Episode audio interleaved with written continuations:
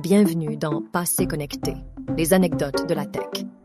Plongez dans les coulisses captivantes de l'histoire des technologies avec mon carnet. Voici une petite histoire qui va sûrement intéresser les utilisateurs de Twitter, aujourd'hui devenu X, et ainsi que les utilisateurs des autres réseaux sociaux. C'est en août 2007 que Chris Messina, un designer de produits résidant à San Francisco, a proposé pour la première fois l'utilisation du symbole dièse ou hashtag sur Twitter pour regrouper des messages autour de sujets spécifiques. Cette idée s'inspirait de son utilisation dans les réseaux IRC où le dièse ou le hashtag était employé pour marquer des groupes et des sujets. Messina a suggéré cette fonctionnalité dans un tweet, mais contrairement à ce qu'on pourrait penser, Twitter n'a pas immédiatement adopté cette idée. Le concept du hashtag au départ nommé Tag Channel par Messina s'est développé organiquement parmi les utilisateurs de Twitter, particulièrement lors des incendies de forêt de San Diego en 2007.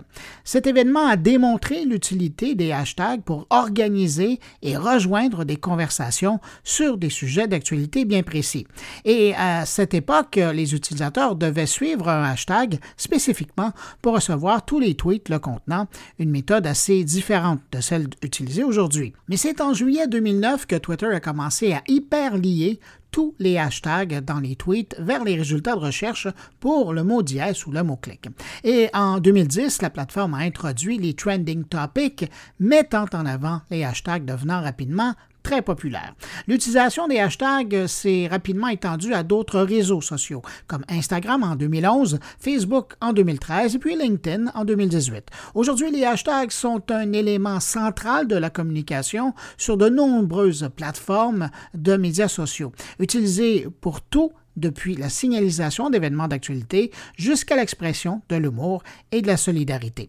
Il faut remercier Chris Messina car en ne brevetant pas son idée, il a ainsi permis que les hashtags restent un outil ouvert et accessible, favorisant une communication plus sociale sur les réseaux sociaux sans qu'une entreprise puisse s'en approprier.